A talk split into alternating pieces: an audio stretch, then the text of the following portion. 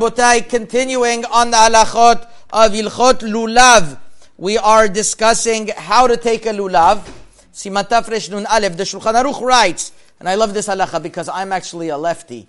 And the Shulchan Aruch discusses what happens if you have a person who is a lefty. In what hand does he take the lulav? Usually you take the lulav in your right hand and the etrog in the left hand. But if a person's a lefty, so his right hand is his left hand.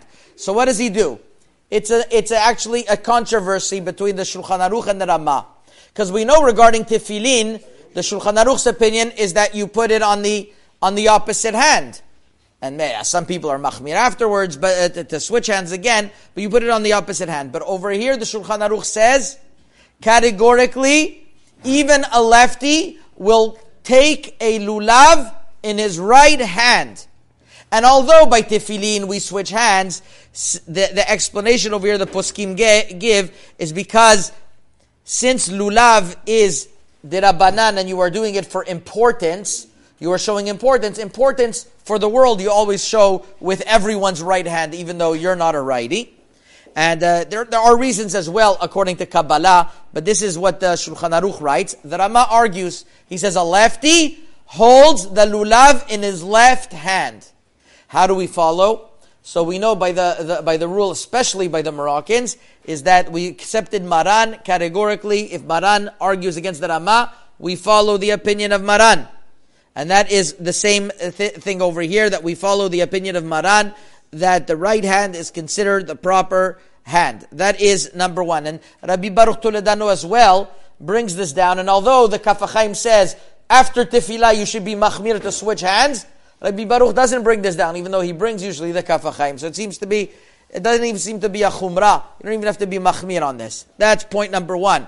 Point number two is that Mishnah Berurah brings in Sifkatan Lamed Dalid in the name of the Arizal that many people before tefillah in the morning, they should go into the sukkah and they should take the lulav and they should do netilat lulav in the sukkah in order to have all the mitzvot together before tefillah.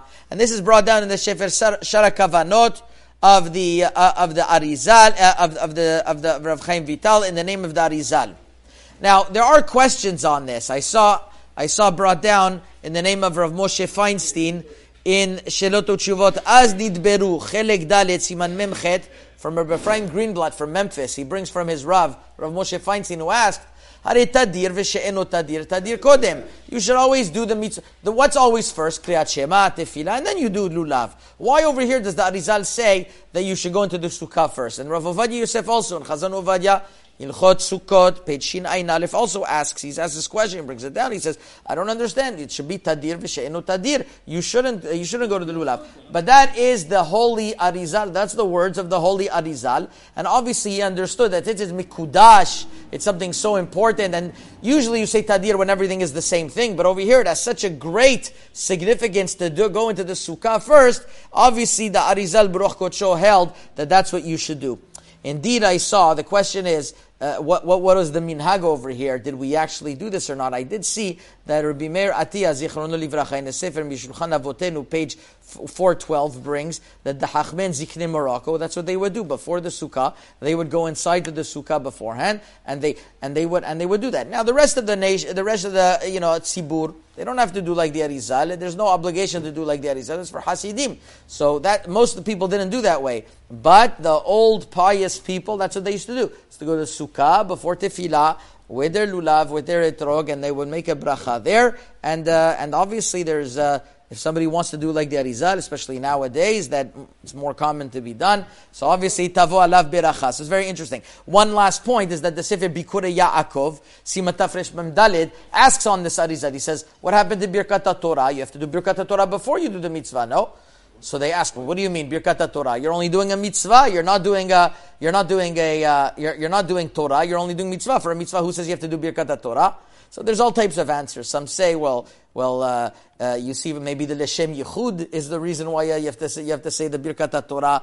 So, some say that, uh, that that you see from over here that when you fulfill a mitzvah derabanan, it's like you're doing a Torah. The, the, the Admur Migur says there's all types of answers. Chazon Ovadia, you can see over there, he brings down this question. But either way, it would be proper to do Birkat Torah and to do lulav in the sukkah to those who want to, and then they come to the Bet Knesset, and you do it with your right hand.